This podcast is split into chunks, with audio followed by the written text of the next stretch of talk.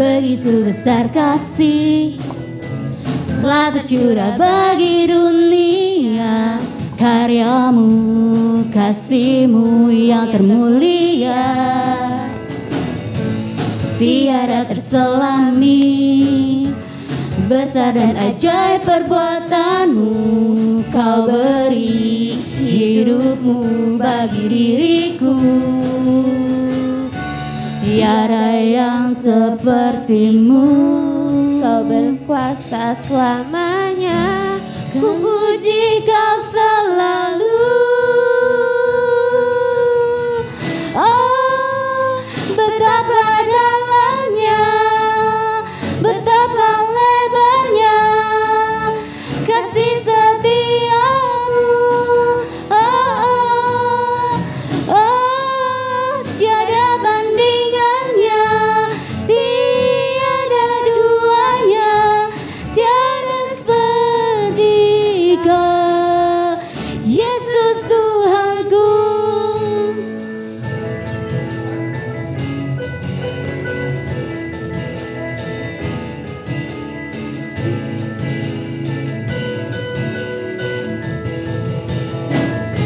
Begitu besar kasih telah tercurah bagi dunia, karyamu, kasihmu yang termulia,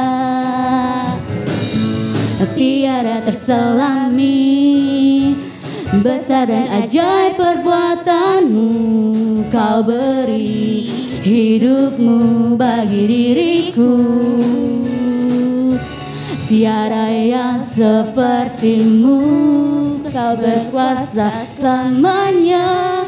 Ku puji kau selalu.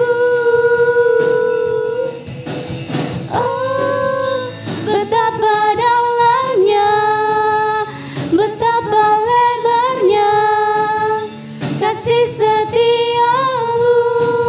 Oh, oh, oh, tiada banding.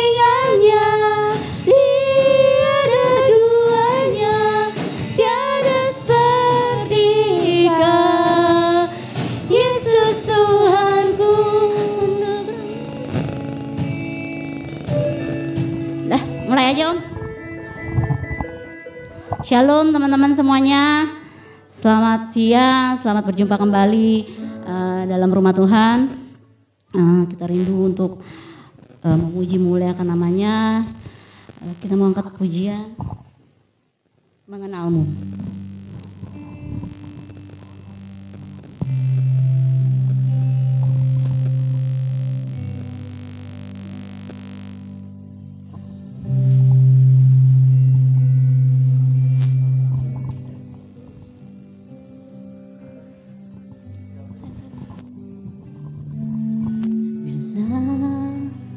Ku buka mataku dan lihat wajahmu,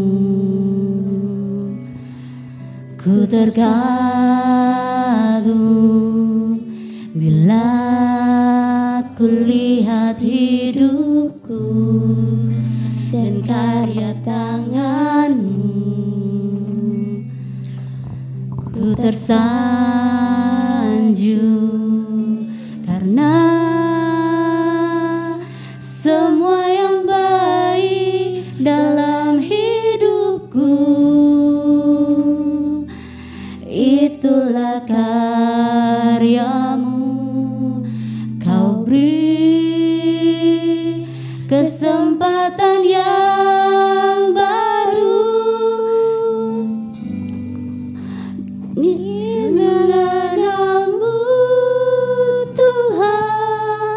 Lebih dalam dari semua yang ku kenal,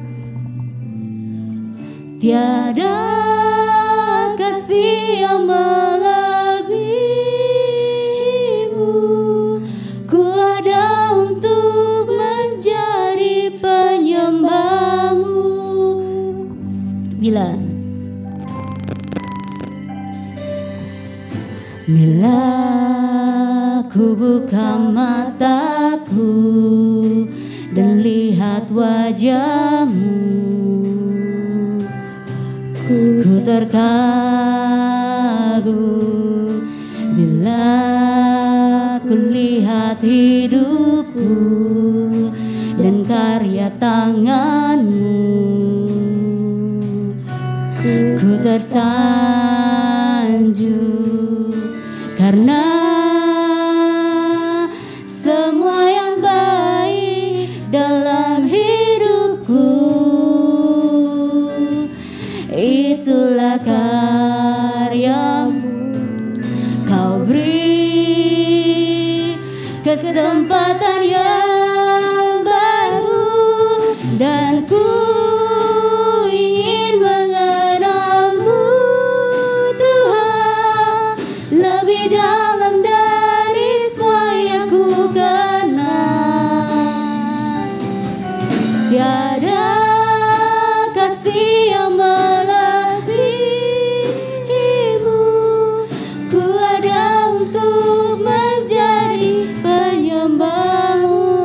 bangkit berdiri semuanya. Bila ku buka mataku dan lihat wajahmu,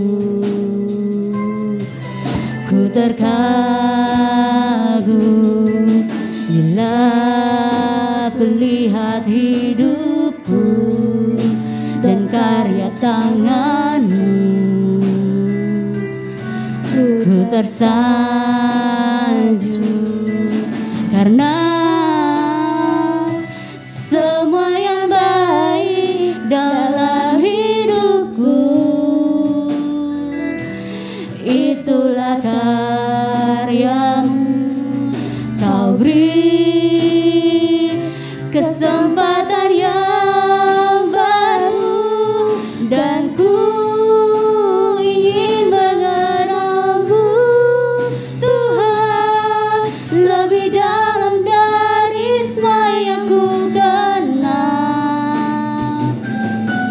tiada kasih yang melebihimu, ku ada untuk menjadi penyembahmu.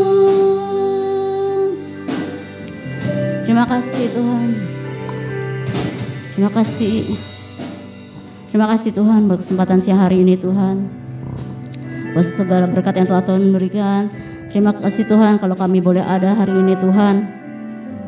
Kami ingin memuji memuliakan nama-Mu Tuhan.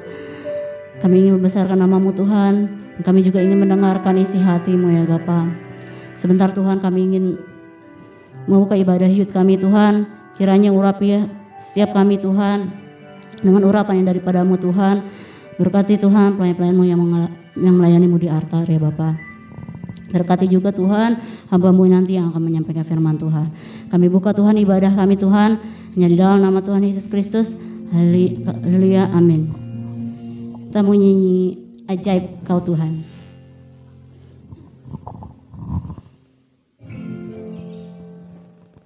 Silakan duduk.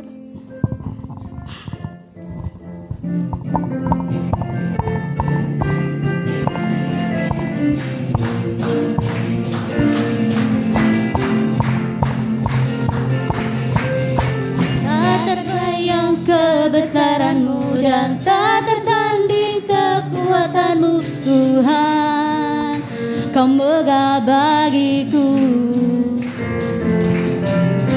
segenap jiwa dan pengharapan telah kuserahkan untuk rencana-Mu Tuhan. Kau raja atasku, hanya Kau yang layak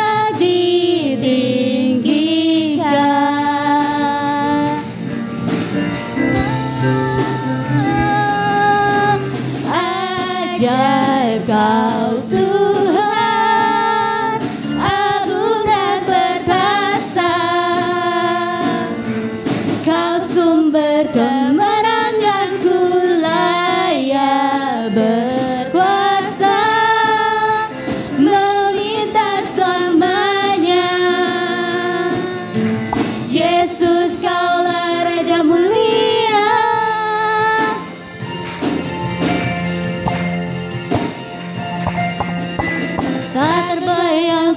kebesaran-Mu dan tak tertanding kekuatan-Mu Tuhan, Kau megah bagiku. Segenap jiwa dan pengharapan telah kuserahkan untuk rencana-Mu Tuhan, Kau Raja atasku. Hanya Kau yang layak ditinggikan. Oh, ajaib Kau Tuhan, agung dan perkasa. Kau sumber kemenanganku, layak ber.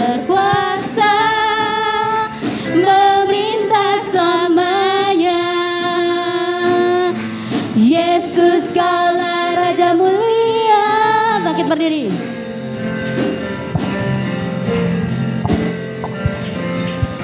Tak terbayang kebesaran-Mu dan tak tertanding kekuatan-Mu Tuhan, Kau megah bagiku. Segenap jiwa dan pengharapan telah kuserahkan untuk rencana-Mu Tuhan, Kau Raja atasku. Hanya Kaulah, hanya Kau yang layak ditinggikan. Oh, ajaib Kau Tuhan, agung dan perkasa. Kau sumber kemenanganku, layak berkuasa, meminta selamanya. Yesus, Kaulah Raja mulia.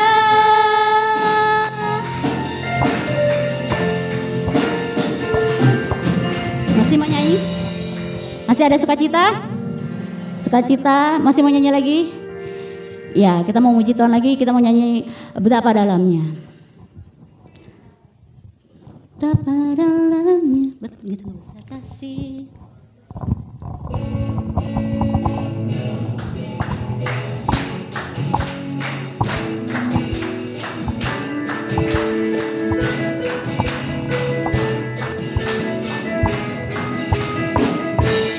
Begitu.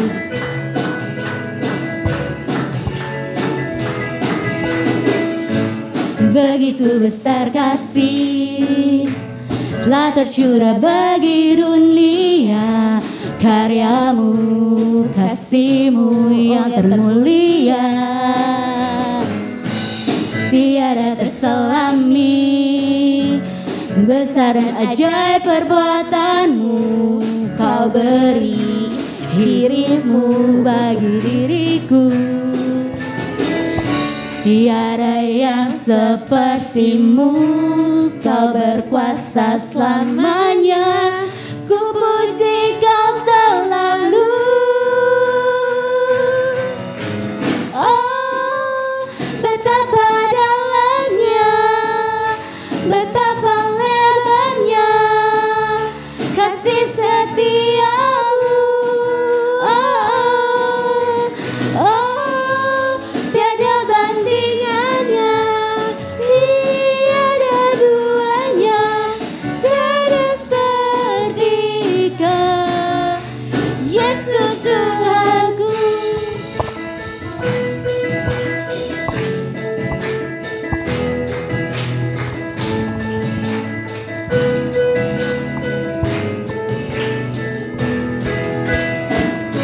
Begitu besar kasih telah tercurah bagi dunia, karya-Mu, kasih-Mu yang termulia, tiada terselami. Besar dan ajaib perbuatan-Mu, Kau beri hidup-Mu bagi diriku. Tiada yang sepertimu, Kau berkuasa selamanya. Ku puji Kau selalu. Oh, betapa dalamnya, betapa lebarnya kasih setiamu. Oh, oh, tiada bandingannya, tiada duanya, tiada seperti Kau, Yesus Tuhanku. Anugerah-Mu selalu baru. Selalu baru. Oh, betapa lebarnya, betapa lebarnya kasih setiamu.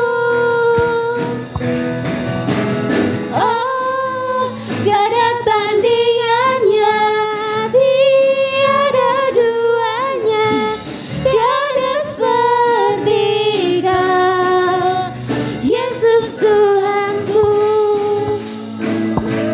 La la la la la la la la. Oh, silakan duduk. Ya. Ada yang mau kesaksian? Ada yang mau kesaksian? Nggak ada? Nggak ada nih, benar nggak ada? Ya, kalau nggak ada kita mau eh, masuk dalam firman Tuhan. Kita mau la- nyanyikan lagu Bejanamu. Kuatan di jiwaku.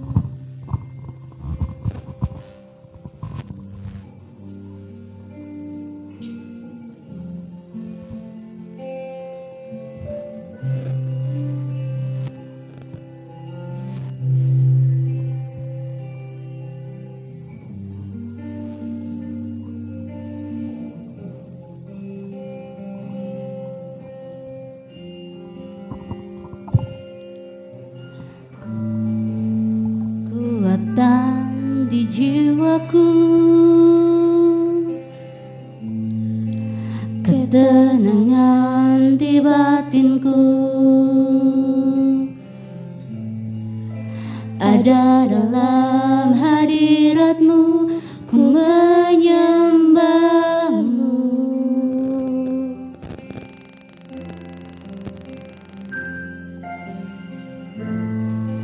Tersungkurku di kaki-Mu, rasakan hadirat-Mu.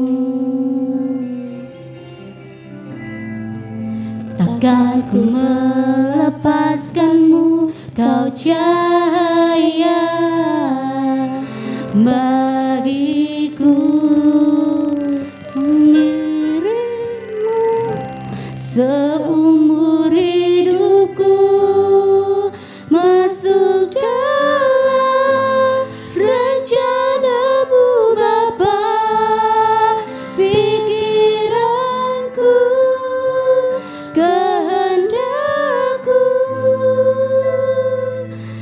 ku serahkan pada-Mu, harapanku hanya di dalam-Mu, ku kan teguh bersama-Mu Tuhan, jadikanku bejana-Mu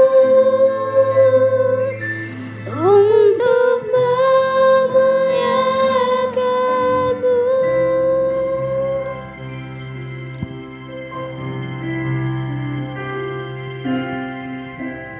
Kekuatan di jiwaku, ketenangan di batinku,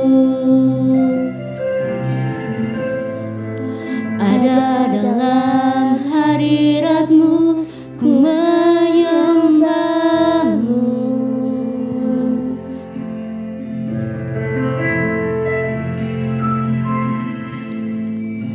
tersungkurku di kakimu,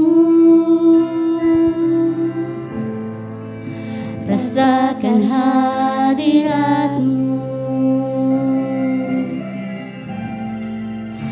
Takkan ku melepaskanmu, kau cahaya bagiku, mengirimu seumur hidupku, masuk dalam rencanamu Bapa, pikiranku, kehendakku,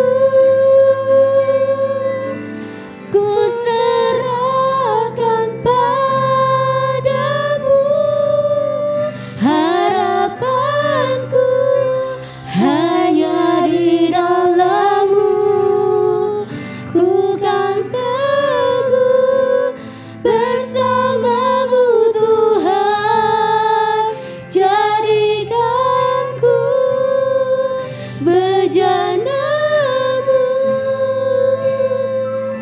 Mari kita bangkit berdiri. Kita mau masuk dalam firman Tuhan. Bangkit berdiri. Bangkit berdiri. Kita ulang lagi dari pertama ya. Kekuatan di jiwaku, ketenangan di batinku, ada dalam hadiratmu, ku menyembahmu.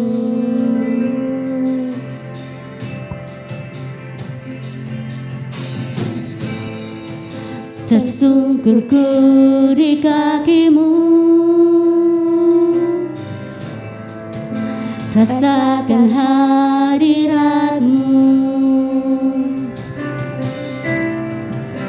Takkan ku melepaskanmu, kau cahaya bagiku, mengirimu seumur hidupku, masuk dalam rencana-Mu Bapa, pikiranku, kehendakku, ku serahkan padamu, harapanku hanya di dalam-Mu, ku kan teguh bersama-Mu Tuhan, jadikan ku bejana-Mu,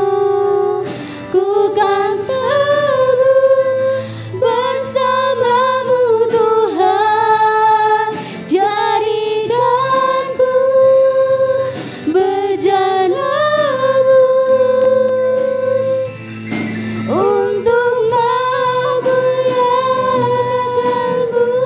mengiringmu meng- seumur hidupku, masuk dalam rencana-Mu Bapa, pikiranku, kehendakku,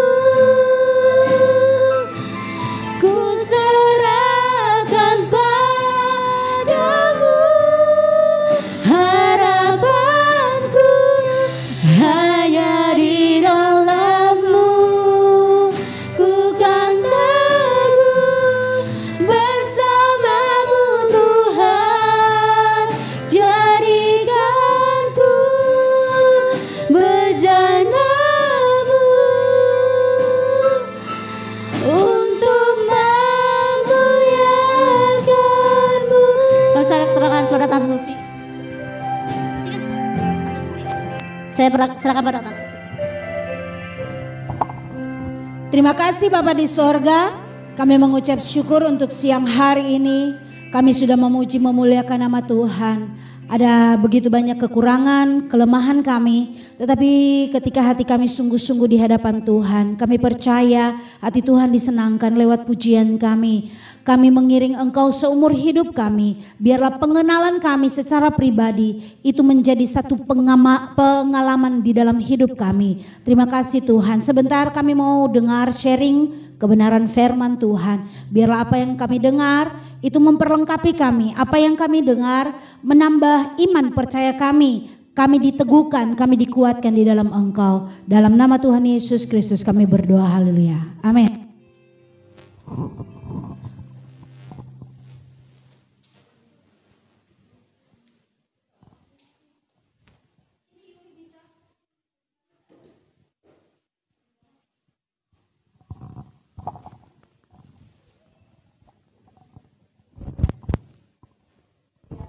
Cek, cek.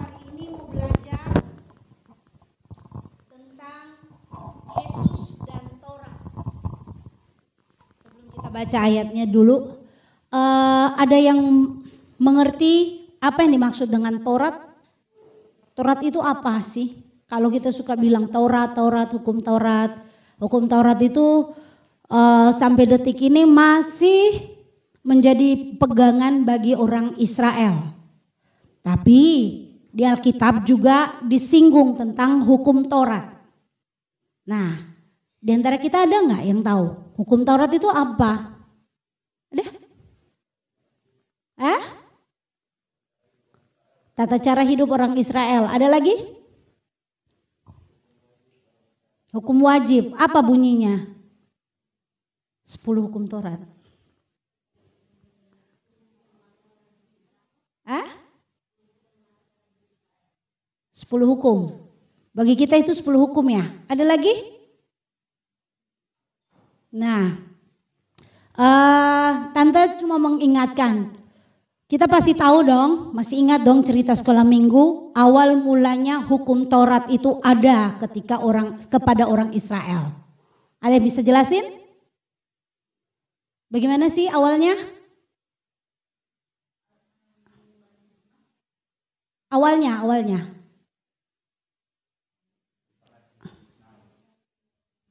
Itu jangan-jangan kita tahu versi Islam lagi. Islam versi Islam juga ada loh. Versi Islam sampai detik ini mereka pakai, mereka uh, me- me- mengimani uh, kitab yang mereka pakai itu turun dari Allah secara langsung. Turun, plek gitu loh. Lalu dikopi-kopi-kopi-kopi, jadi mereka menganggap bahwa Kristen punya Alkitab ini banyak yang palsu. Udah banyak bukan firman Tuhan tapi uh, firnya, firmannya Paulus. Jadi bertolak belakang. Kalau kalian baca-baca, dengar-dengar, lihat-lihat di YouTube itu, oh itu ribut rame banget itu. Jadi Tante berharap kita sebagai orang-orang muda ini adalah pelajaran dasar. Itu harus menjadi ya pelajaran dasar dalam bagi kita, kita harus tahu. Jadi peristiwa Uh, orang Israel itu punya Taurat. Taurat itu bukan hanya berbicara tentang sepuluh hukum. Jangan ada padamu Allah lain. Ya, itu sepuluh hukum utama. Jangan menyembah patung, ingatlah dan kuduskanlah hari Sabat. Hormatilah ayah dan ibumu, jangan membunuh, jangan mencuri, jangan berzina, jangan mengucapkan saksi dusta tentang sesamamu, jangan mengingini kepunyaan sesamamu, baik itu laki istrinya, suaminya, barangnya, budaknya, apapun. Tapi hukum Taurat itu lebih luas dari itu. Tapi kalau perjalanannya, Tante Susi ingatkan, ketika orang Israel keluar dari tanah Mesir, selesai itulah ke sepuluh, mereka diusir, mereka dipaksa, mereka menjara orang Mesir, kemudian mereka keluar. Perjalanan antara Mesir ke tanah Kanaan yang dijanjikan oleh Tuhan, tanah Kanaan itu sekarang yang diperebutkan oleh orang Filistin dan bangsa Palestina, itu dengan orang Israel sekarang itu itu tanah Kanaan itu.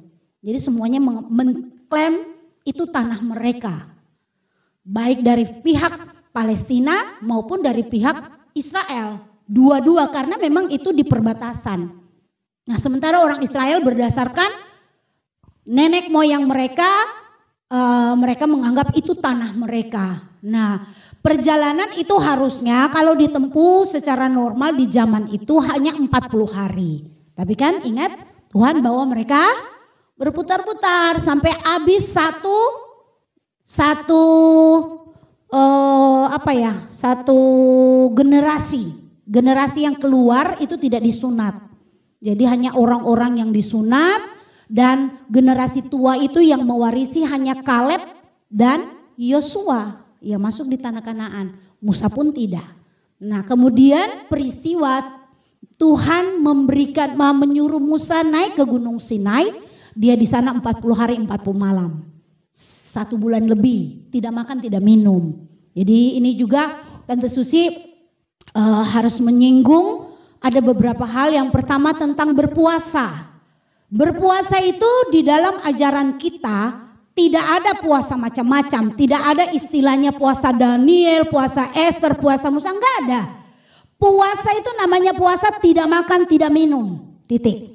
Karena ada gereja yang mengajarkan puasa itu boleh minum jus. Kalau minum jus, kita satu bulan juga bisa puasa minum jus. Adek tante sendiri aja dia berpuasa, dia bilang dia puasa-puasa Daniel. Daniel itu tidak berpuasa. Daniel itu tidak makan pantang karena tidak makan daging, karena daging di zaman itu dipersembahkan kepada berhala, kemudian dibawa masuk ke rumah raja. Tidak semua orang bisa makan daging. Orang biasa, masyarakat biasa di zaman itu tidak bisa makan daging. Di zaman Daniel ya, yang makan daging itu hanya raja, pembesar, dan orang-orang di ring satunya raja. Tapi dengan catatan bahwa sebelum raja makan itu daging harus dibawa ke kuil Dagon, dipersembahkan ke di kuil Dagon, kemudian dioleh, diolah oleh koki raja. Sehingga Daniel, Sadrak, Mesak, dan Abednego itu tidak mau makan daging, tapi mereka makan sayur karena alasannya tadi sayur tidak dipersembahkan karena raja itu tidak makan sayur. Sayur itu hanya untuk rakyat jelata. Nah, makanya kalau kalian mendengar ada orang bilang puasa Daniel, enggak usah berbantah-bantah, cut. Tapi kita sudah mengerti, tidak ada namanya Daniel berpuasa. Daniel pantang, tidak makan karena itu melanggar firman Tuhan, ya. Nah, Musa itu dikatakan empat puluh hari empat puluh malam dia tidak makan, tidak minum. Orang bilang berpuasa apapun, tapi Tuhan dikatakan menurunkan sepuluh hukum itu dengan tulisan tangan Tuhan. Asli, karena kita imani itu di, di, di eh, buktinya sekarang sudah gak ada itu eh, lempengan itu. Jadi itu hilang bersama dengan eh, tabut perjanjian. Sekarang ini masih dicari oleh orang Israel karena itu merupakan Uh, peralatan yang paling utama untuk mereka mengadakan korban persembahan. Itu harus perlu uh, tabut perjanjian. Jadi di dalam itu ada uh, lima uh, dua loh batu yang Tuhan kasih nih sama Musa nih. Tuhan kasih, tapi kemudian karena lama Musa meninggalkan orang Israel, mereka kehilangan pemimpin, tata cara beribadah, padahal baru empat puluh hari lah ya. Kemudian mereka membangunlah, dikumpulkanlah dari emas, gelang, emas dari uh, berbentuk gelang, anting, semua perhiasan yang mereka jara. Kemudian dibentuklah anak patung, lem, patung anak lembu tuangan dari emas untuk disembah. Waktu Musa dengar Tuhan bilang mereka sudah membelakangi Musa, uh, Tuhan, Musa turun dari gunung itu, dia lempar, saking marahnya, dilemparlah dua loh batu itu pecah. Akhirnya Musa menuliskan duplikatnya, dia tuliskan lagi dan itu adalah pokok.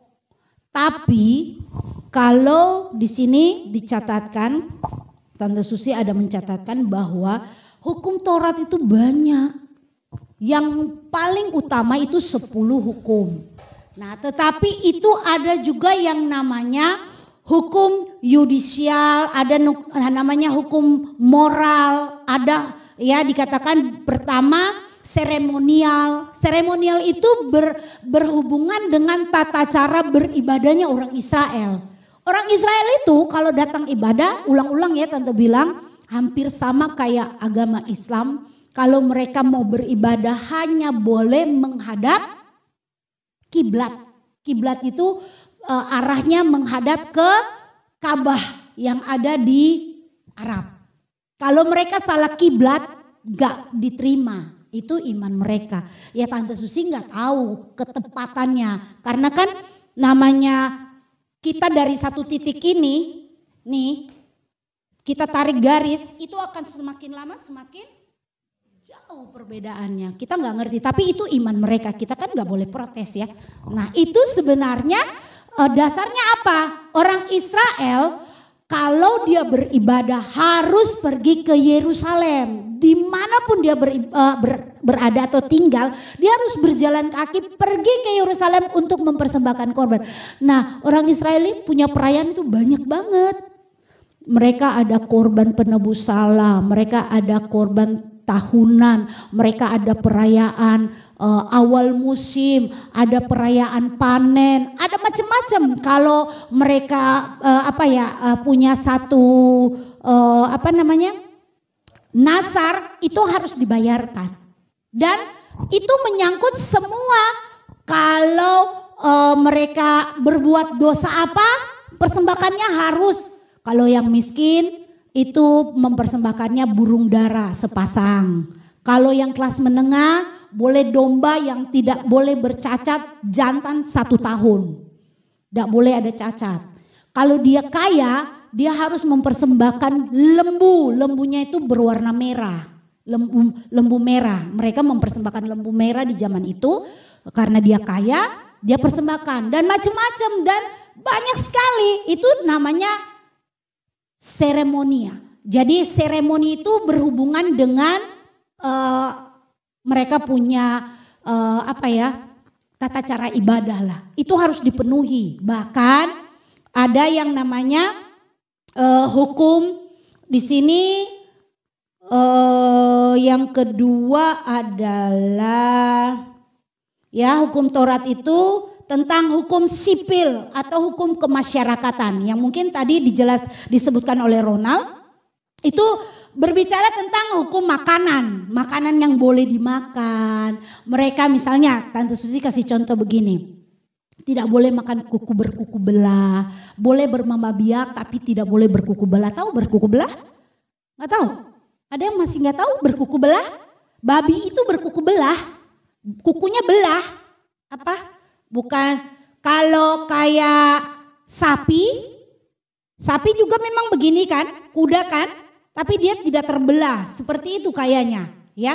Jadi babi itu haram, anjing juga haram, burung-burung tidak semua mereka boleh makan.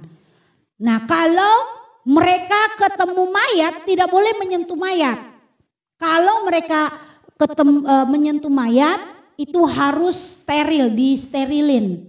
Jadi selama tujuh hari dia mandi bla bla bla bla, tidak boleh mengikuti upacara apalagi imam. Imam tidak boleh, imam nabi itu tidak boleh. Sesuatu yang haram eh, itu kalau dia menyentuh mayat apapun, mayat orang, mayat cicak dia sentuh, dia harus tujuh hari mandi. Jadi tidak boleh melakukan ibadah. Jadi banyak, bahkan orang eh, kalian ingat dia yang paling apa ya, paling banyak didengungkan orang hukum Taurat itu mata ganti mata, gigi ganti gigi.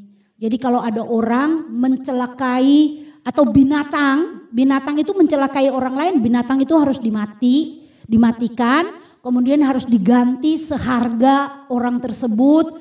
Nah kalau ada orang berantem dengan sengaja mengakibatkan matanya cacat, ya bales harus diganti. Itu itu hukum-hukum yang uh, harus ada tata cara mereka menggunakan peralatan dalam rumah tangga, makan piring, minum uh, gelas, sendok, yang Tante sudah pernah sampaikan. Kalau rumah yang mereka tempati itu ada bercak-bercaknya, harus dipanggil imam. Dilihat nih, ini kusta apa bukan di rumah itu, dikorek-korek, kemudian dibiarkan dikosongin, tujuh hari diperiksa lagi. Kalau bercak-bercak itu semakin meluas, ditunggu lagi sampai tujuh hari kemudian masih meluas, rumah itu harus dirobohkan. Itu namanya kusta di rumah. Itu contoh. Kalau penyakit, nah itu itu hukum-hukum yang seperti itu sangat berat. Makanya timbullah ayat marilah kepadaku hai kamu yang berbeban berat, letih lesu dan berbeban berat. Itu bukan karena beban hidup, tapi begitu berat mereka melaksanakan Taurat itu, gak nyampe. Yang Tante Susi katakan dari umur tiga atau lima tahun anak itu sudah belajar Taurat, hafal. Udah harus tiga ratus, tiga ratus atau enam ratus ya. Itu bunyi Taurat itu, catatan apa ya, di bawahnya sepuluh hukum itu tentang peraturan-peraturan itu mereka sudah harus hafal. Sampai umur dua belas tahun itu khatam, udah. Jadi mereka uh, udah lewat itu nanti akan ke tahap yang selanjutnya. Nah, coba kita baca dulu. Kita buka di dalam, apa hubungannya Tuhan Yesus dengan Taurat. Hmm, jadi ada hukum lain, hukum sipil itu juga hukum yang mengenai tahir tidak tahir, bagaimana orang Israel harus uh, kalau berelasi itu uh, berhubungan dengan orang lain, dengan uh, apa ya uh, uh, bangsa lain, misalnya. Uh, sebelum Tante Susi lanjut, uh, ini kan kalian sudah remaja dong ya, bagaimana kalau perempuan itu mendapat uh, tamu bulanan, itu ada aturannya. Perempuan habis melahirkan, uh, kalau anak laki-laki dia harus uh, apa ya dibersihkan selama sekian tujuh puluh hari kalau Tante Susi tidak salah, kalau anak eh perempuan, kalau laki-laki empat puluh hari. Jadi itu ada, mereka itu penuh dengan aturan. Jadi Uh, hidupnya itu ya diatur, beribadah tidak boleh uh, dia harus menggunakan tudung, harus pakai tudung. Kalau pergi keluar tidak boleh ber, uh, tidak boleh uh, ada zaman-zamannya uh, kalau mereka keluar itu harus bertelekung. Tapi telekungnya itu yang telekung itu yang penutup itu ya, cakai cadar gitu. Tapi itu ada ciri khas dia perempuan baik-baik atau perempuan tunasusila. Jadi dari jauh tuh udah dia mereka tahu. Ini perempuan tunasusila atau bukan? Kalau perempuan tunasusila itu mereka tidak akan keluar karena kan biasa uh, kalau di zaman kita kan sudah ada kamar mandi dalam rumah ya. Di zaman itu nggak ada. Jadi orang ngambil air itu satu mata air, satu kampung itu ngambil. Makanya itu kalau kalian ingat uh, si Ribka mengambil air di siang hari untuk mengisi di pagi hari. Itu mengisi tabung-tabung tanduknya untuk kasih makan, kasih minum ternak, untuk dibawa ke rumah. Itu pagi-pagi itu perempuan-perempuan sudah keluar. Nah, wanita tunasusila tidak akan keluar di jam-jam itu. Dia akan keluar di jam dua siang, di jam-jam. Makanya seorang wanita yang punya istri, yang punya suami lima kemudian ketemu Tuhan Yesus, itu ketemunya di siang hari. Yang Tuhan Yesus kata, katakan, berilah aku air, timbalah air, maka kamu akan mendapatkan air hidup selama-lamanya tidak haus. Itu kapan percakapan itu? Bukan pagi hari, siang. Kenapa? Karena dia itu perempuan yang tidak baik. Dalam tanda kutip, punya suami lima. Itu sudah perempuan yang dicap orang tidak benar. Makanya dia tidak akan ambil air minum di pagi hari. Dia akan ambil air minum di waktu perempuan-perempuan itu tidak ada di situ. Jadi orang pun ketemu dia bersinggungan dengan dia itu najis, tak boleh. Orang Israel dan orang uh, Samaria, Yerusalem dan Samaria itu juga saling memandang rendah. Orang Samaria itu tidak boleh dalam satu area yang sama dengan orang yang ada di Yerusalem. Karena mereka memandang orang uh, Samaria itu orang kelas bawah. Makanya tidak boleh bersinggungan. Jadi untuk aturan kemasyarakatan, untuk aturan sipil mereka juga itu banyak sekali. Jadi itu sangat membebani mereka. Mereka masuk ke bait Allah penuh dengan aturan. Nah, coba kita baca apa hubungannya Tuhan Yesus dengan hukum Taurat. Kita lihat dulu, bisa tolong tampilin Tante Lena? Matius Matius pasal lima ayat tujuh belas.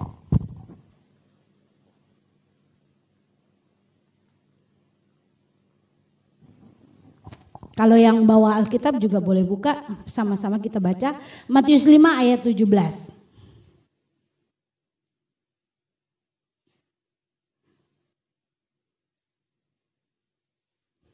Sudah? Dua, tiga.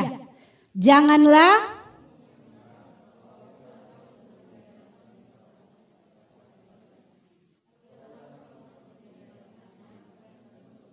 Ya, jadi Tuhan Yesus itu karena dia lahir sebagai orang Yahudi, Makanya dia harus uh, menjalani tata cara hukum Taurat pada orang Yahudi. Umur delapan hari dia harus disunat, ya kan? Kemudian karena Maria dan Yusuf sebagai orang tua jasmani, sebenarnya Yusuf bukan bapaknya, tapi karena Yusuf menikah dengan Maria otomatis itu menjadi ayahnya dari Tuhan Yesus secara physically. Ya, secara fisik, secara jasmani ini, secara manusia. Jadi umur delapan hari dia disunat, kemudian pasti mereka akan mempersembahkan burung dara, sepasang burung dara. Umur dua belas tahun karena dia sudah katam, dia sudah uh, mempelajari Taurat, dibawalah dia ke Yerusalem. Kemudian dia berdiskusi dengan ahli-ahli Taurat waktu itu kan. Sehingga Maria waktu dia pulang, sudah tiga hari berjalan, dia dapati Tuhan Yesus itu tidak ada di situ, dia balik lagi. Ternyata Tuhan ada di bait Allah lagi diskusi. Kemudian uh, Maria kan bilang, kenapa engkau menyusahkan aku dan ayahmu, kamu sudah mencari-cari-cari bla bla bla bla bla. Tuhan Yesus bilang, tidakkah engkau baca bahwa aku harus ada di dalam rumah Bapakku. Nah, Tuhan Yesus itu juga menjalankan prosesi atau hukum Taurat karena dia sebagai seorang manusia, dia adalah orang Yahudi. Lah kalau dia orang Jawa, orang Indonesia, dia pasti akan menjalani tujuh bulanan, apa tindak tindak tindak ngaten itu, napak. Kan ada di Indonesia itu ada e, orang merayakan e, selain tujuh bulanan kalau anaknya. Sekarang ini anaknya sudah bisa berdiri, napak tanah pertama kali. Itu ada juga yang kalau kalian lihat biasanya ada orang punya anak dikasih buku, kasih teleskop, dikasih apa stetoskop yang punya dokter itu, kasih buku musik apa, suruh dia pilih. Oh kalau dia pilih musik, oh kamu jadi pemain musik. Oh nanti kamu jadi dokter, walaupun gak tahu nanti besarnya benar-benar jadi dokter. Nah tapi Tuhan Yesus kan tidak lahir di Indonesia. Tuhan Yesus juga tidak lahir di, di Amerika. Tidak lahir sebagai orang Inggris, tidak. Tapi dia lahir sebagai orang Yahudi. Makanya Tuhan menggenapi dari sampai umur dua belas tahun, kemudian tiga puluh tahun dia mengajar. Karena di umur itu orang Yahudi boleh mengajar. Nah. Jadi Tuhan itu sebenarnya bukan meniadakan. Kenapa dia menggenapi? Menggenapi hukum Taurat. Semua hukum Taurat itu dia kerjakan. Tetapi Tuhan, coba kita lihat. Ada yang bisa buka? Coba Richard buka. Tolong buka arti kata menurut K B B I. Arti kata menggenapi itu apa? Kalian ngerti? Apa kata uh, sebelum Richard baca? Ada yang bisa mengerti nggak? Bisa paham nggak ayat ini? Janganlah kamu menyangka bahwa aku datang untuk meniadakan hukum Taurat atau kitab para nabi. Aku datang bukan untuk meniadakan, melainkan untuk menggenapi. Ada yang tahu arti kata menggenapi yang Tuhan maksud? Hah? Menyempurnakan. Dengan dasar?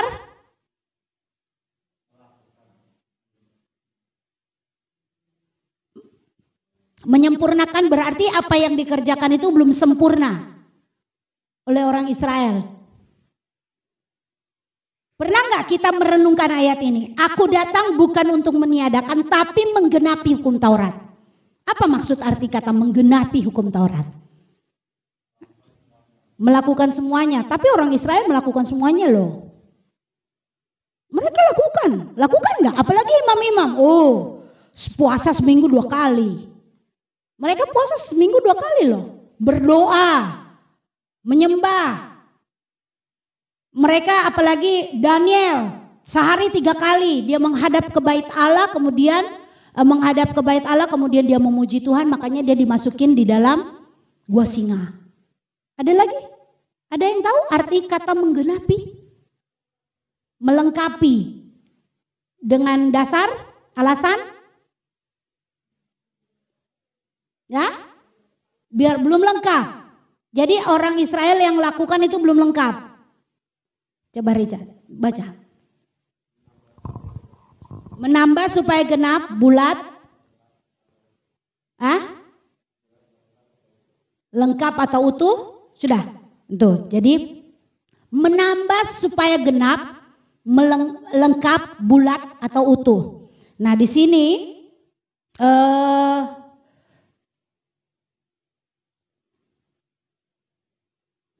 Kata menggenapi itu, Tante Susi nggak sempat tadi kasih lihat, tapi bacakan aja ya. Diterjemahkan itu menggenapi itu katanya adalah plerosai. Plerosai ini uh, dari kata kerja pleroo. Jadi artinya ini memenuhi, mengisi, melengkapi, mengakhiri. Jadi Tante Susi bilang begini, ini sorga. Tujuannya semua orang Israel itu kan sorga ya. Semua kita kan melakukan firman Tuhan kan sorga kan. Ada yang tujuan lain? Kita melakukan firman Tuhan itu buat apa? Sorga. Percuma kalau kita gak masuk sorga, ngapain ke gereja? Iya kan? Orang Islam aja, agama Islam aja mereka melakukan itu tujuannya apa? Sorga. Walaupun sorga mereka dengan sorga kita sama gak? Beda, jangan kita bilang sama. Satu tuh satu tujuannya sama tapi uh, jalannya beda. Eh salah. Surga mereka dengan surga kita beda, Nona. Surga kita dan surga mereka isinya lain. Jadi jangan nggak tahu yang mana. Yang penting kita sama-sama kita imani. Karena apa? Surga kita tertulis dalam Alkitab. Alkitab ini didukung oleh bukti-bukti sejarah. Ada bukti-bukti sejarah yang masih tersimpan di museum-museum di Timur Tengah sana. Makanya Tante Susi selalu bilang, kalian kan masih muda. Walaupun umur itu di tangan Tuhan, kerja yang baik, kumpul ulang uang yang baik, kalau bisa pergi ke luar negeri, pergilah. Lihat ke Turki, ke uh, bukan di Arab, di Mesir, di Israel juga ada, tapi Turki sekarang yang paling banyak. Itu ada museum-museum yang menyimpan bukti-bukti sejarah yang berkaitan dengan Alkitab. Di Mesir juga banyak, gitu ya. Jadi kalau kalian kan masih mumpuni, masih bisa. Nah, ini gini. Ini sorga. Misalnya ini sorga ya. Ini orang Yahudi. Keselamatan itu pertama terjadi hanya buat orang Yahudi. Pertanyaannya, ada enggak di luar Yahudi yang selamat di zaman itu? Menurut Pak Ong ada enggak? Kan keselamatan cuma buat orang Yahudi. Karena Yesus, Allah Bapa, Yesus dan Roh Kudus itu satu. Jadi siapa yang mengenal Allah dia selamat. Tapi pertanyaannya di zaman itu dari mulai dari Abraham, zaman Adam dan Hawa kan belum ada Kristen kan? Kristen itu belum ada. Jadi kita juga gak bisa bilang Abraham itu Kristen, Abraham itu Yahudi. Bukan. Belum ada agama waktu itu.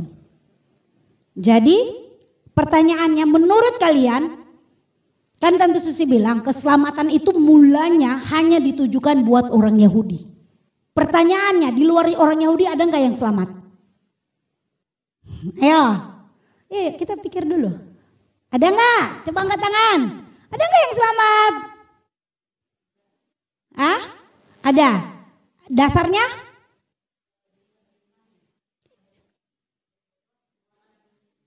Imannya kepada dia, bagaimana dia mau beriman kepada Tuhan.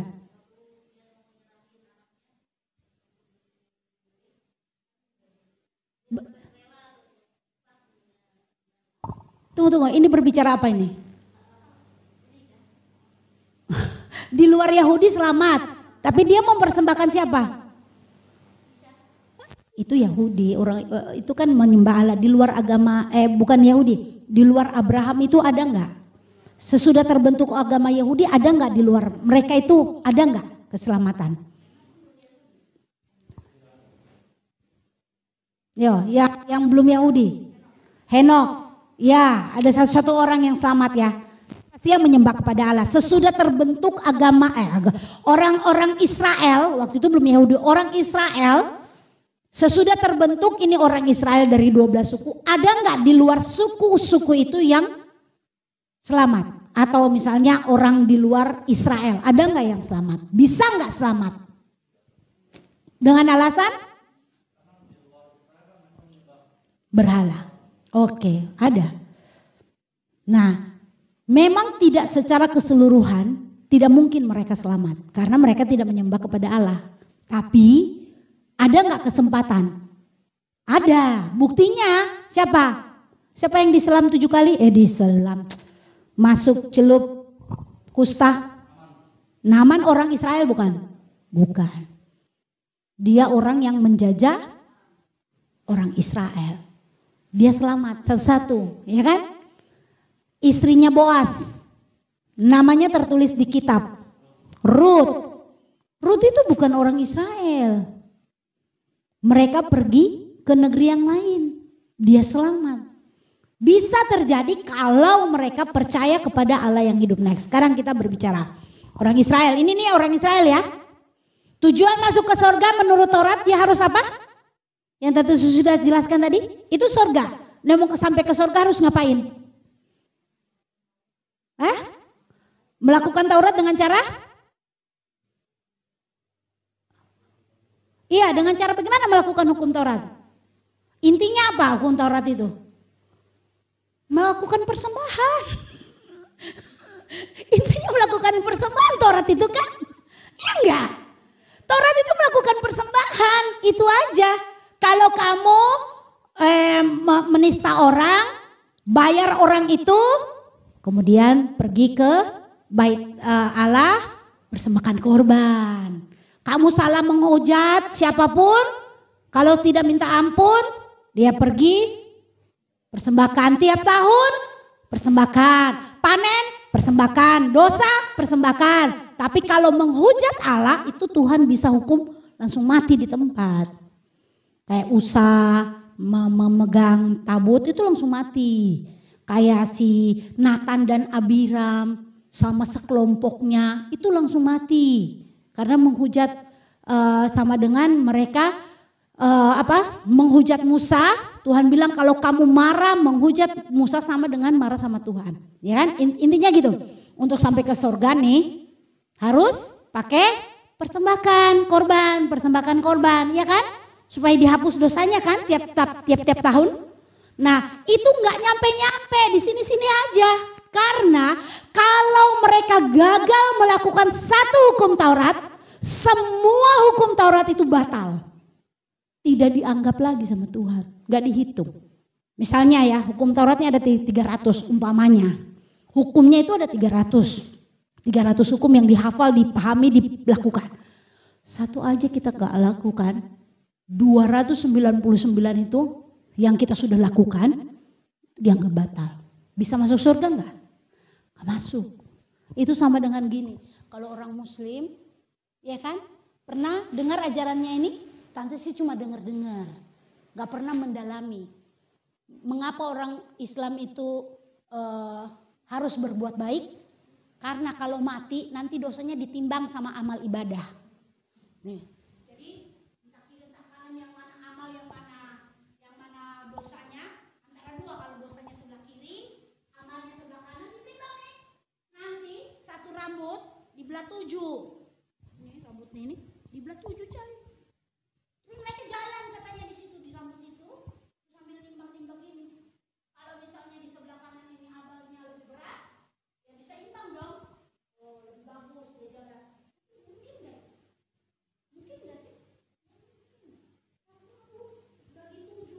Bagi tujuh dipatahin tujuh, dikupas-kupas gini, jadi tujuh, dibelah jadi tujuh, kemudian mereka nanti jalan mana yang lebih lebih unggul, yang kalau lebih berat amal ibadahnya persembahannya itu lebih unggul, dia masuk. Tapi kalau lebih berat dosa, dia nggak nggak itu banyak. Nah kalau kita kan nggak percaya seperti itu, orang Israel begitu, dosa tiap tahun dibawa untuk persembahan, belum sempat masuk surga sudah buat lagi, hapus lagi, mundur lagi dong.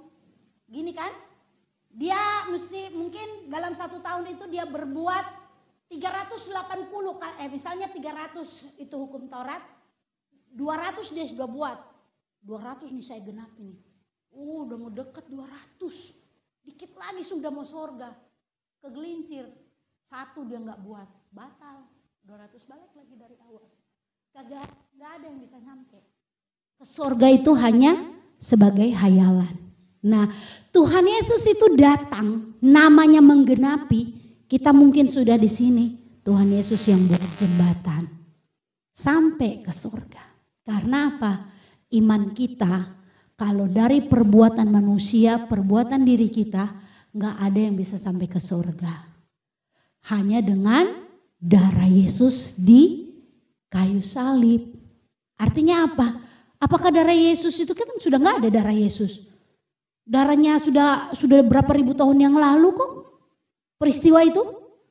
Darahnya itu adalah kita percaya, menerima Yesus, kita diselamatkan. Bukan karena perbuatan baik kita. Tapi pertanyaannya begini, kita terima Tuhan nih. Kita udah usaha sungguh-sungguh nih. Iya kan? Tapi kita gak mati-mati. Kira-kira hanya percaya saja dikunci, selamat gak? Ayo. Kan siapa yang percaya kemudian dibaptis, dia akan diselamatkan. Tante Susi balik. Kita harus pahami ya, pahami benar-benar. Ini agak susah memang. Kita pahami baik-baik. Kita tidak bisa selamat hanya dengan berbuat baik, ya kan? Hanya kita dengar-dengaran gak bisa selamat, tapi harus dengan iman kepada Tuhan Yesus. Sekarang kalau Tante Susi balik, percaya aja gak usah berbuat bisa selamat gak? Alasannya? Uh. Apa? Tapi banyak gereja percaya loh. Tante Susi itu punya, bukan diskusi panas kalau kita Tante Susi bilang. Diskusi panas sampai tumbuh taring, sampai tumbuh tanduk gitu ya. Karena mereka percaya, aliran percaya bahwa itu namanya sekali selamat, kamu tetap selamat. Kita mau bikin dosa apa aja, Tuhan Yesus sudah mati di kayu salib kok, bebas dari dosa. Padahal ayatnya bukan cuma itu. Kerjakanlah keselamatanmu dengan takut dan gentar. Itu intinya begitu. Jadi Taurat itu adalah upacara seremoni, hukum yudisial, mengatur kita dengan sesama, dengan orang lain. Tapi itu kita nggak nyampe-nyampe ke situ. Karena kalau kita tidak penuhi semua tuntutan yang ratusan itu, kita akan dianggap nol lagi, balik lagi, nggak bisa. Jadi Tuhan menggenapi, mengakhiri.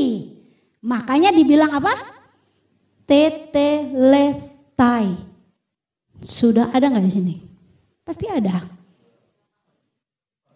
Nah itu selesai. Selesai, Tuhan sudah genapi. Intinya apa kesimpulannya? Yang pertama, bahwa Yesus menggenapi hukum Taurat dengan cara menyelesaikan tuntutan seremonial dan sipil kemasyarakatan. Dia sudah genapi. Dikunci dengan apa? Kasih. Pengorbanan. Makanya dia dibilang adalah anak domba Allah. Anak domba. Harusnya orang Israel itu mempersembahkan anak domba kan? Tapi Tuhan Yesus sudah menggantikan dirinya jadi anak domba yang dipersembahkan di kayu salib. Untuk apa? Menebus kita. Jadi kita ini, Tante Susi dan kalian, kita semua gak perlu bawa-bawa binatang. Coba bayangin kalau setiap kita datang tiap minggu, seminggu sekali bawa burung merpati. Terus di mereka kan harus seremoni itu datang. Orang Israel itu hanya ada boleh di mana? Ya, jadi bait Allah itu kalau Tante Susi bilang gini, kasarnya begini ya. Ini halaman, ini satu ruangan, ada tirai. Dari atas, waktu zaman Musa sebelum Daud membangun, sebelum uh, Salomo bangun, itu masih di tenda. Jadi kalau orang Israel kemana-mana digotong. Gotong, siapa yang boleh? Orang Lewi, suku Lewi, selebih itu gak boleh, mati nanti. Lewi itu tugasnya, gulung tenda, angkat peralatan, semua perkakas. Itu pertama namanya ruang maha kudus. Di dalamnya cuma satu, tabut perjanjian yang orang Israel gotong-gotong. Ada yang tahu isinya apa? Ya. Tongkat Harun yang berbunga, mana yang tidak pernah busuk, dua loh batu yang pecah. Itu isinya di situ. Jadi kalau turun kemuliaan Tuhan itu berbicara, itu ada api. Siapa yang boleh masuk di ruang maha kudus?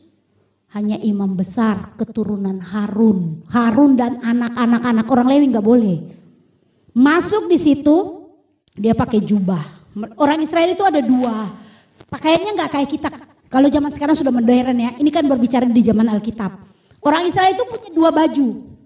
Satu baju, satu jubah. Bajunya itu kalau laki-laki celana dan atasan. Kemudian ada jubah, jubah luar. Makanya ingat waktu si Yohanes dibilang kamu juga murid Tuhan Yesus. Eh Lukas lari kemudian telanjang. Itu bukan telanjang bugil. Jubah luarnya ditarik karena dia mau melarikan diri. Kemudian larilah dengan telanjang. Bagi orang Israel kalau pakai baju yang dua itu dianggap telanjang. Karena mereka itu hanya boleh buka jubahnya itu di rumah. Atau kalau mereka mau bekerja, lengan bajunya itu harus disingsingkan gini. Ditarik, kemudian mereka kerja. Itu jubah luar. Nah orang Israel itu punya, kalian browsing aja. Uh, bajunya imam itu kayak kalau kita mau baptis gitu tuh. Terus di sini ada dada. Di sini ada dua belas batu permata. Namanya urim dan urin dan urin dan tumim. Ya, jadi kalau tante gak salah sebut enam enam. Jadi itu yang kalau misalnya orang Islam minta petunjuk Tuhan, mereka akan tulis, hitung. Di sini dua belas batu permata, mereka ada sorban.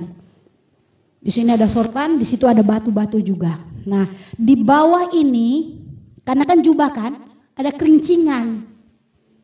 Kerincingan bunyi-bunyi dari bu, e, berbentuk bunga delima dan batu apa gitu. Jadi berbunyi. Di lengannya lengannya lengannya imam itu juga harus ditaruh kerincingan. Tahu buat apa?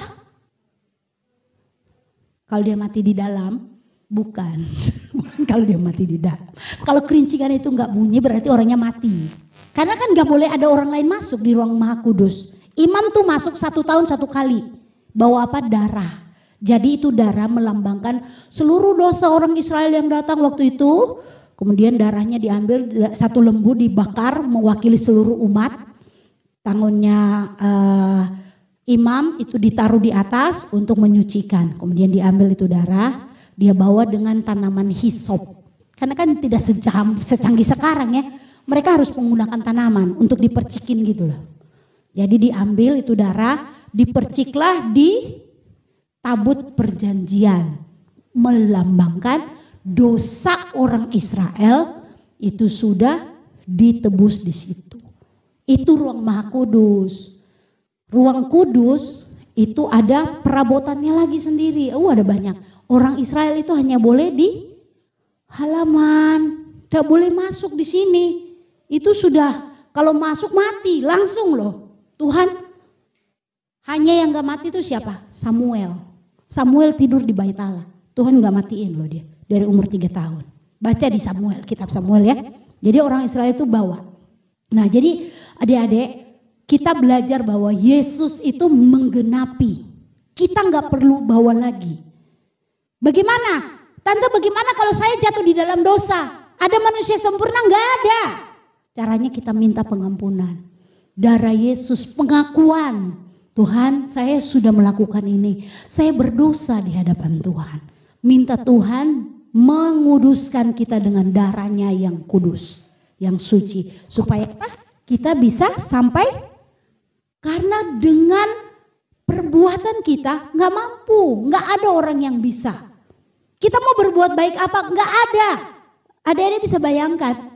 Hukum Tuhan yang dibaharui itu adalah mengasihi Allah dan mengasihi manusia.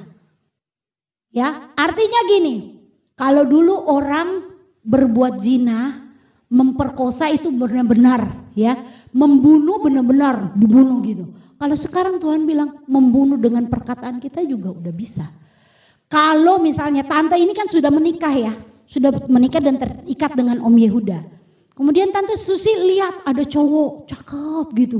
Terus tante bayang-bayanginnya di pikiran. Oh kalau pacaran sama dia berbuat ini, nah itu sudah berdosa padahal belum dilakukan. Sama makanya kita tidak boleh menonton film-film yang menggugah gairah seksual kita. Karena apa? Itu akan terbayang dalam pikiran kita. Itu namanya kita sudah berbuat dosa di alam pikiran. Dihitung oleh Tuhan sudah sama dengan kita melakukan. Karena apa?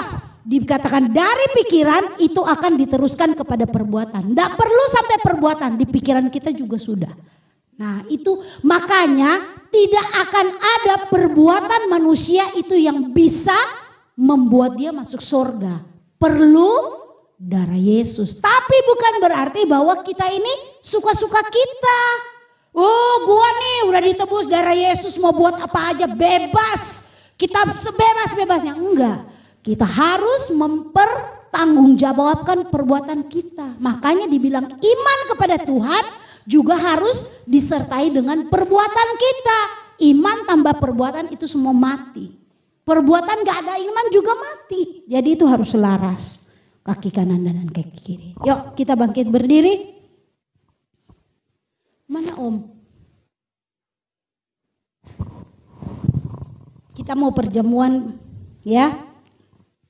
Uh, Tante Susi harus tegaskan karena ini sambil menunggu Om duduk dulu. Ini baru kejadian memang.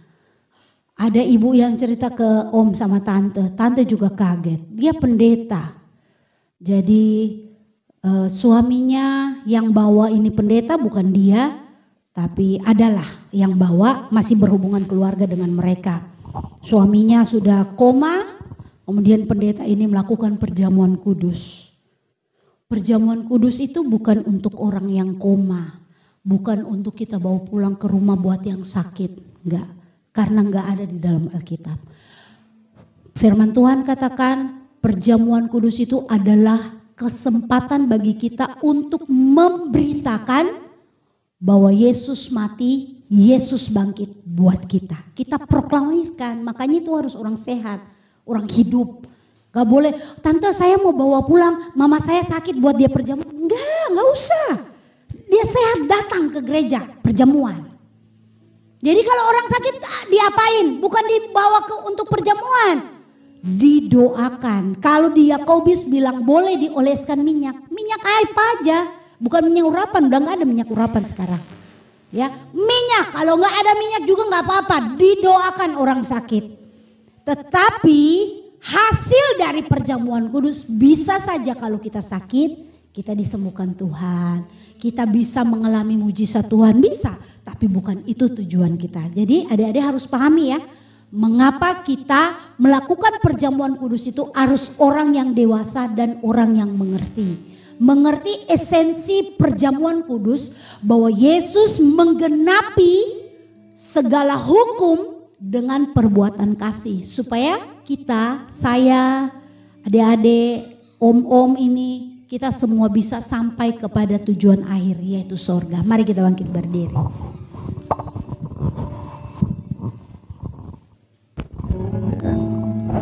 Puji Tuhan, jadi kita tidak mengerti maknanya tentang kita perjamuan karena kita harus memberitakan kematian Tuhan bagi banyak orang.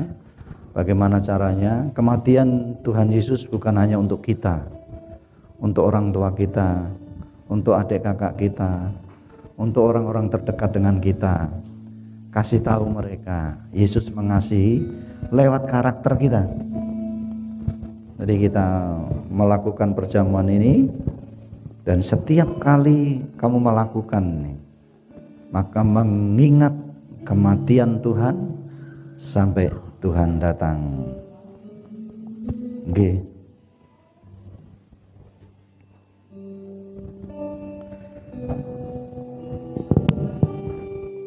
Karena salibmu ku hidup,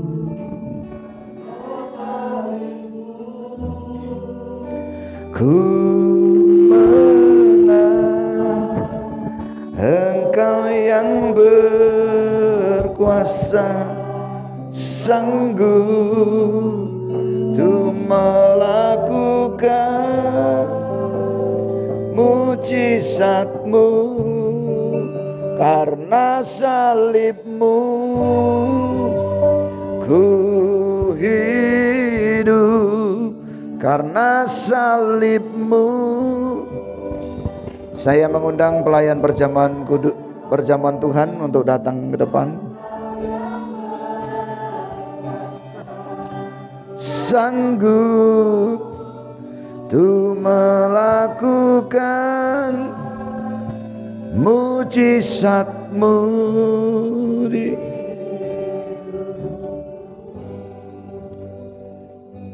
bersama-sama anak Yud kami mengadakan perjamuan Tuhan pada sore hari ini.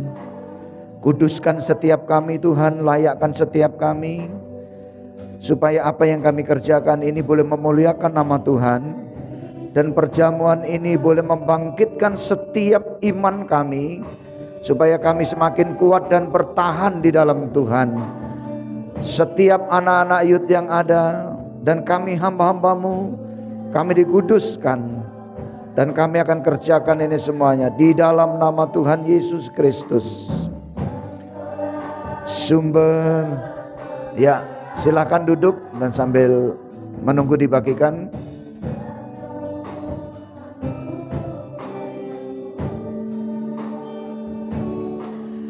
Jiwaku pun berserah hanya kepadamu, ku nyatakan kau segalanya, karena salibmu ku hidup. Oh, Engkau yang berkuasa Tuhan, sanggup tu melakukan mujizat-Mu. Yuk saudara kita bangkit berdiri. Haleluya Tuhan, haleluya. Haleluya Tuhan, haleluya, haleluya. Haleluya, haleluya, haleluya Tuhan. Sanggup tu melakukan mujizat-Mu.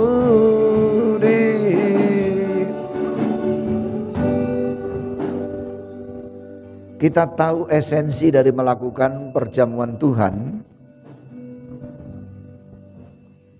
supaya iman kita terus dibangun. Ada kekuatan Tuhan yang menyertai kita untuk kita menceritakan bagi banyak orang bahwa Yesus itu mati bukan hanya untuk kita, tapi untuk semua manusia, supaya mereka mengerti. Mereka juga boleh menjadi murid-murid Yesus. Kita tidak menjadikan mereka Kristen. Kita tidak mengkristenisasi. Tapi tugas kita adalah menjadikan mereka murid-murid Yesus.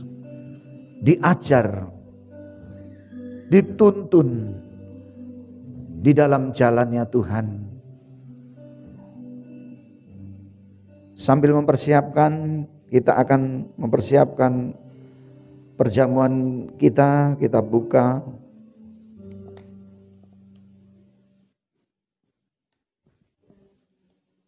Haleluya Tuhan. Haleluya. Kalau yang sudah dapat, kita mengangkat dengan tangan kanan kita. Haleluya, haleluya, haleluya. Haleluya.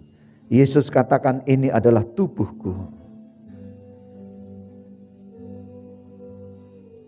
Terima kasih Tuhan Yesus. Kami rindu anak-anak Yud akan bertumbuh kuat di dalam Engkau Tuhan. Kami semua akan semakin dibaharui, supaya kehidupan kami, kami selalu ingat, kami sudah dibayar lunas hidup kami oleh pengorbanan-Mu di kayu salib. Dan kami akan kerjakan ini bersama-sama. Dengar firman Tuhan. Sebab apa yang telah kuteruskan kepadamu, telah aku terima dari Tuhan, yaitu bahwa Tuhan Yesus pada malam waktu ia diserahkan mengambil roti, dan sesudah itu ia mengucap syukur atasnya. Ia memecah-mecahkannya dan berkata, inilah tubuhku yang diserahkan bagi kamu, perbuatlah ini menjadi peringatan akan aku. Haleluya, haleluya. Kita mau makan bersama di dalam nama Tuhan Yesus Kristus.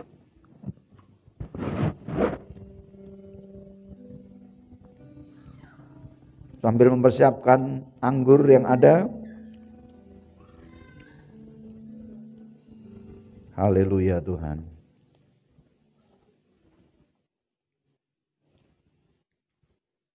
Terima kasih Tuhan Yesus. Kalau sudah kita angkat cawan ini di tangan kanan kita dan dengar firman Tuhan. Demikian juga ia mengambil cawan sesudah makan lalu berkata, cawan ini adalah perjanjian baru yang dimeteraikan oleh darahku. Perbuatlah ini setiap kali kamu meminumnya menjadi peringatan akan aku. Sebab setiap kali kamu makan roti ini dan minum cawan ini, kamu memberitakan kematian Tuhan sampai ia datang. Haleluya. Haleluya. Kita mau minum bersama di dalam nama Tuhan Yesus Kristus. Oh Tuhan, terima kasih Tuhan. Inilah hidup kami Tuhan. Inilah kami Tuhan. Pakailah hidup kami Tuhan. Pakailah hidup kami Tuhan untuk kami memberitakan kematian-Mu Tuhan. Kuduskan setiap kami, layakkan kami Tuhan. Urapi kami Tuhan, penuhi kami dengan roh-Mu, supaya ada kekuatan yang baru, minyak yang baru, kemenangan yang baru Tuhan. Kami akan bertumbuh kuat di dalam Engkau Tuhan. Terima kasih Tuhan. Meteraikan setiap kebenaran firman-Mu yang sudah kami dengar, dan biarlah kami menjadi pelaku-pelaku firman itu. Setiap kami dilayakkan, setiap kami dikuduskan. Dan kami percaya Tuhan apa yang kami lakukan, karena ini adalah kebenaran firman-Mu. Dan kami ketika kami akan kembali dalam aktivitas, dalam segala kegiatan kami, baik sekolah, kuliah, pekerjaan yang dilakukan oleh setiap kami. Dan kami percaya Tuhan, kami tahu, kami selalu ingat, kami harus memberitakan kematian-Mu sampai Engkau datang. Terpujilah nama-Mu Tuhan. Biarlah seturut dengan rancangan-Mu, seturut dengan kuasa-Mu, anak-anak-Mu akan dipakai hari-hari ini untuk kami menjadi pemberita, pemberita Injil, kabar baik itu bagi orang lain. Memberitakan di tengah-tengah keluarga anak-anak-Mu, memberitakan di lingkungan aktivitas anak-anak-Mu berada, memberitakan firman-Mu lewat karakter, lewat pikiran kami, perbuatan kami yang sudah dibaharui. Dan kami boleh menjadi teladan di tengah-tengah lingkungan dimanapun Tuhan taruh kami. Terima kasih Tuhan. Kami sudah kerjakan ini semua, dan kami bersyukur di dalam nama Tuhan Yesus Kristus. Haleluya. Amin. Puji Tuhan. Silakan duduk kembali. Saya kembalikan.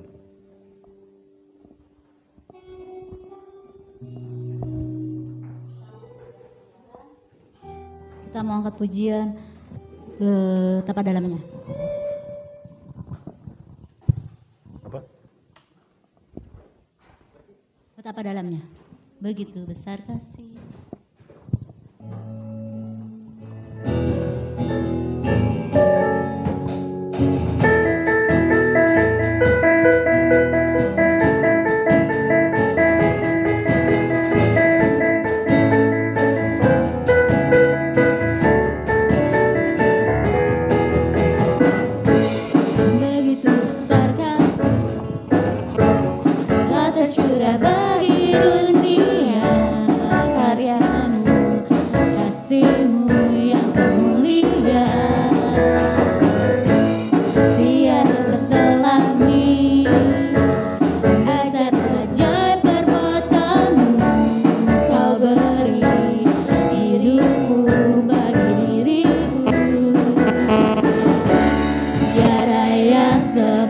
Please.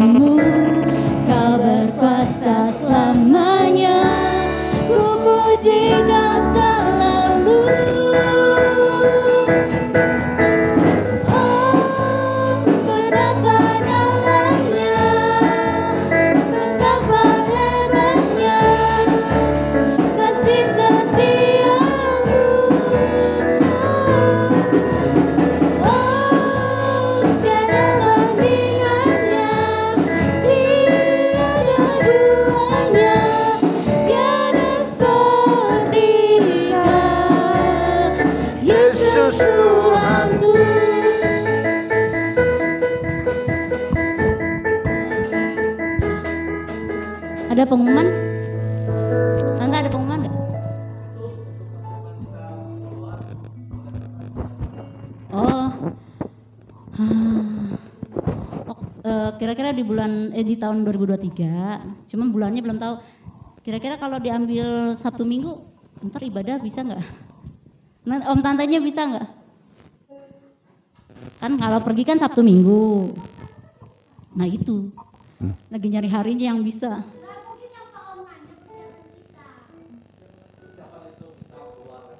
Iya, persiapan keluar leret dua ribu dua puluh tiga tahun depan. Ah, kalau ada yang punya referensi ya, tempat? Ini kayaknya kurang. Ya, salam. Uh, cuma mau usul aja sih ya. Uh, maksudnya retret baik gitu kan, cuma kan uh, seperti yang kalian ketahui juga, kita lagi bergumul untuk pelunasan, pelunasan gereja gitu ya. Apa enggak, enggak boleh enggak di, diundur sampai nanti ini selesai, terus rencana retretnya kita tetap kumpulin uang, amin. Tapi untuk uh, apa namanya bantu di uh, pelunasan gereja gitu loh.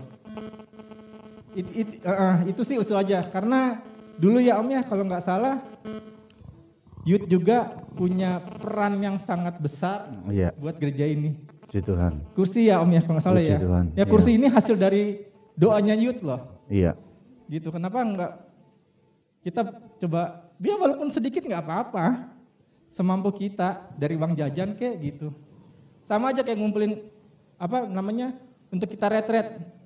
Gitu, tapi ini enggak untuk retret, tapi di dialihkan ke kita bantu ke pelunasan gereja gitu loh. Karena urgent ya. Mungkin nanti setelah masa dua tahun, nah kita sih rencana enggak sampai dua tahun. Iman kita sih imanin enggak sampai dua tahun.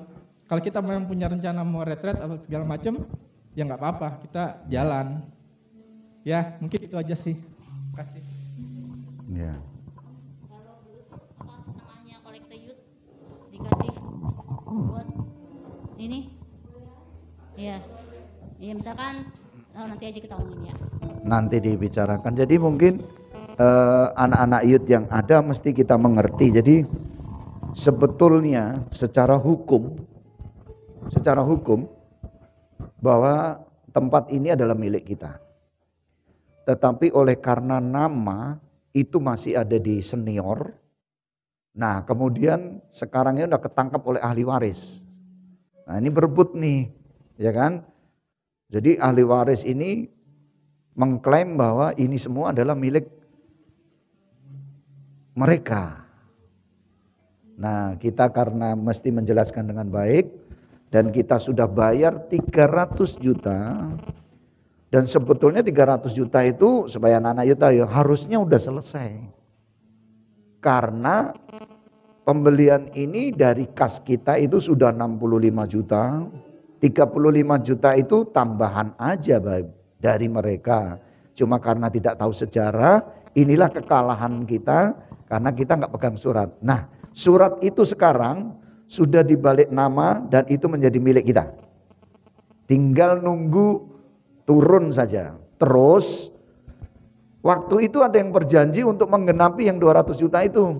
Tapi waktu Om hari Minggu gak ada sama Tante mengikuti retreat itu, dan mereka menanyakan bahwa kita, karena kita memang berjanji sih, kita yang berjanji gitu.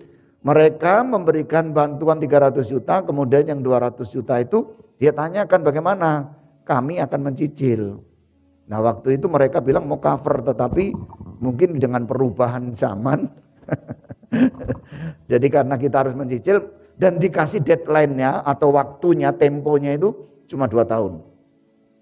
Oleh sebab itu uh, kalau untuk menggugat sudah tidak bisa karena memang nama sudah balik nama kita kan. Jadi uh, kita berdoa saja supaya bisa melunasin itu, itu hukum kasih sebetulnya. Ya kita kan gak mau perlu memberontak karena ini untuk pekerjaan Tuhan. Nah tadi sudah disinggung oleh Ko Budi bahwa anak-anak Youth ini yang terlibat peran luar biasa di tempat ini. Masih waktu itu Cici Lucy itu masih youth, masih remaja waktu itu, masih bergabung. Kita memulainya waktu itu kepingin beli bangku ya, beli bangku tiga puluh atau dua puluh lima biji lah gitu. Nah waktu itu cuma saya gerakkan anak-anak youth no, bikin doa semalaman di tempat ini. Nah kalau nanti ada waktu itu saya kepingin tuh doa semalaman dengan anak-anak youth tuh. Saya merasakan bagaimana Tuhan bekerja luar biasa. Hari kita berdoa semalam-malaman. Kemudian waktu itu tak tahu Cici Nita udah ada belum ya waktu anak-anak youth doa ya. Belum ya, mereka belum belum ada ya. Iya ya, belum ya, belum ya. Tapi Cici Lucy masih ada. Satu lagi ada di Medan sana kan udah menikah ya. Jejar nikah. Kemudian dalam satu minggu Tuhan bisa gerakkan orang untuk memberi bangku, dan saya gak ngerti loh bangku ini kayak gini, padahal yang kita minta sama Tuhan waktu itu plastik aja. Kemudian Tuhan gerakkan dan mereka berjanji memberi bangku itu seratus biji. Nah bangku kita ini kan ada seratus. Tentunya tugas kita supaya bangku itu diisi dengan jiwa-jiwa kan. Makanya kita akan perluas ke sana. Supaya ini dijebol, nanti ke jebol nanti akan diperluas, jadi gereja kita akan cukup luas. Dan itu adalah tempat kita. Jadi kita sudah aman. Sekarang ini sudah aman sebetulnya. Karena yang kita takutin adalah ahli waris. Ngerti ya? Sebetulnya mereka tidak tahu sejarah. Kalau yang tahu sejarah itu gak masalah. Tapi om tidak berdebat. Karena waktu itu ada donatur yang menjanjikan. Ternyata setelah kami sudah laksanakan itu, donatur itu kayaknya tidak mengeluarkan yang janji dua ratus itu. Nah itu saya, om jadi bingung. Nah om sendiri udah janji dengan Opa Paul bahwa kita akan mencicil, minta delapan tahun sebetulnya waktu itu, tapi tidak dikasih. Yang gak kasih itu anak-anaknya. lima tahun gak dikasih. Dikasih waktu dua tahun. Berarti berapa satu bulan? dua tahun. delapan juta lebih per bulannya kan. Nah, kenapa saya libatkan gini? Karena saya kepengen gini. Kalau cuma om bergerak sendiri kan kalian bilang gini, ah itu mah urusan om. Tidak. Karena termasuk kita tadi kan memiliki, karena kita tahu ini tempat kita semua. Jadi kita perjuangkan bersama supaya ada nilai di hidup kita. Dia bilang ini rumah ibadah kita. Amin. Anak-anak yud, saya doakan supaya anak-anak youth ini semakin giat. Ya nanti kalau udah diperluas, udah ini kalau udah dibuka semua udah lebar. Ya, jadi tidak ada lagi batas-batas ini. Dan kita bisa bawa jiwa-jiwa lagi lebih banyak lagi. Kiranya itu yang boleh tadi disampaikan. Nah, makanya minta maaf kalau tadi mungkin ada istilahnya dipending doang ya. Dipending doang untuk untuk retreat karena kita bergumul untuk ini. Nah, kalau ada waktu nanti liburan, saya akan undang anak-anak youth kita, izin sama orang tua kita doa semalaman. Ya, jadi ada banyak hal yang bisa Tuhan pulihkan tempat ini. Dulu anak youth di sini saya mulai dengan sekitar tiga puluh sampai tiga puluh lima orang. Dan dulu cuma yang ibadah sini cuma anak-anak youth. Dimulai dengan Cici Lucy cuma paling dua sekolah minggu ya waktu itu. Dua sekolah minggu karena guru sekolah minggu senior ya sekarang ini Cici Lucy yang memulai waktu itu ya, bertahan karena dulu kita pinjam gereja. Kenapa tidak kita urus? Kenapa? Karena itu ke- ma- saya minta maaf artinya om itu terlalu enjoy. Karena waktu itu sebetulnya om udah bayar lunas. Tapi karena senior itu alihkan suruh beli mobilnya, maka saya beli mobil. Kalau waktu itu saya buat beli aset, itu sudah, sudah terjadi. Tapi karena om terlalu tulus waktu itu, terlalu tulus.